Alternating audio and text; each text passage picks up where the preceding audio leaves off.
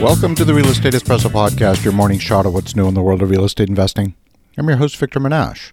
On yesterday's show, I speculated on some of the reasons why the Federal Reserve might have pivoted at the December meeting. These reasons all sounded pretty plausible, but it was purely speculation. And then I listened to an interview with Chicago Fed President Austan Goolsbee, who was on the Fed's rate setting committee this year.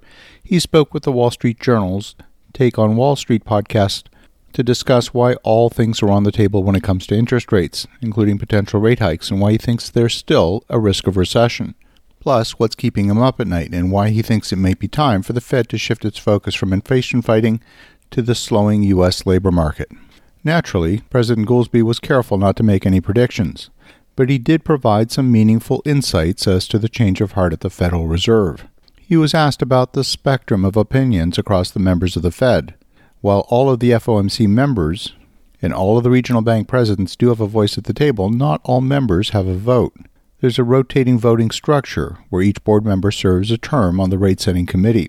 The December meeting is in fact the end of President Goolsbee's term on the rate setting committee, at least for a period of time. Now, in retrospect, I totally missed what was an obvious reason for the change of heart. The Fed is well known for relying on the so called Phillips curve as one of the core financial models when it comes to understanding the economy. The Phillips curve is a concept in macroeconomics that demonstrates an inverse relationship between inflation and unemployment. It was first introduced by economist Phillips in 1958 based on his empirical observations of the British economy. The original Phillips curve depicted a trade off between inflation and unemployment, suggesting that policymakers could choose a combination of these two variables that best suited their economic goals. This means that policymakers could stimulate the economy reduce unemployment, but at the cost of higher inflation, or they could reduce inflation, but at the expense of higher unemployment. The Phillips curve is based on the idea that individuals form expectations about future inflation, and if actual inflation differs from the expected inflation, it can lead to changes in employment and output. Linked to that is the idea that when there's a price shock, prices are a leading indicator of wages, but wages, conversely, are not a leading indicator for prices. In discussing the so called dual mandate of the Federal Reserve, that is, maintaining price stability and maximizing employment, Chicago President Goolsbee spoke about the emphasis in 2023 being squarely focused on bringing inflation down to the Fed's 2% target. But he also said that inflation had moderated faster than expected. Some of the interview sounded like a victory lap where the Fed is taking credit for winning the fight against inflation. When you look at the drivers of inflation back in 2019 in the pre pandemic environment, there were three major components, just as there are today. There's number one, goods, number two, services, and number three, housing. The goods component was averaging about minus 1 in 2019.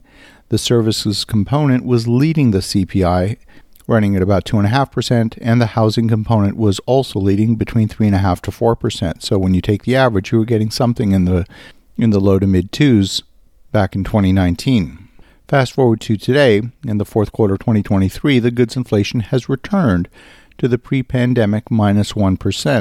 Housing looks like it's on a trajectory where it's coming down, and knowing how the Bureau of Labor and Statistics computes an equivalent rent means that they actually know the time lag with which the housing component is calculated. All they have to do is just wait, and the housing component will come down. Now, services will take longer to reduce their inflation, and it's going to be a lot stickier. The fact that wage growth was running higher than inflation earlier this year doesn't mean it's going to persist. The Fed is going to be shifting focus back to the employment side of the mandate in a more balanced way. Unemployment has a history of starting slowly and then accelerating rapidly, and much of the data shows an economy where unemployment is accelerating. So when Fed funds are in the range of five and a quarter to five and a half percent, and inflation's in the low threes and maybe even into the high twos, then you have rates with a positive real interest rate. That also means that monetary policy is getting deeper into restrictive territory, creates room for the Fed to lower rates and still maintain a restrictive posture. In a restrictive environment, unemployment can get out of control quickly. What we're seeing in the pivot is a rebalancing of efforts to bring more focus on the employment side of the mandate in addition to the price stability side of the mandate. Now, we've been eyeing the Fed's use of the Phillips curve as being a flawed model, but the Fed economists don't see it that way. They don't see it as flawed. So it makes sense that the ongoing actions and decisions taken at the Fed would follow this model. Even if I and many economists don't agree with the Phillips curve as accurately describing what happens in labor markets, the answer is simple. The Fed is seeing a spike in unemployment, and with an election coming in 2024, the Fed doesn't want to be seen as responsible for creating economic instability and destroying millions of jobs by over tightening. So, based on Chicago Fed President Austan Goolsbee's interview, it looks like the rationale for the change of tune is much simpler than any complicated metrics that I'd been thinking about. I had it wrong yesterday, and I'm not ashamed to admit it. As you think about that, have an awesome rest of your day. Go make some great things happen, and we'll talk to you again tomorrow.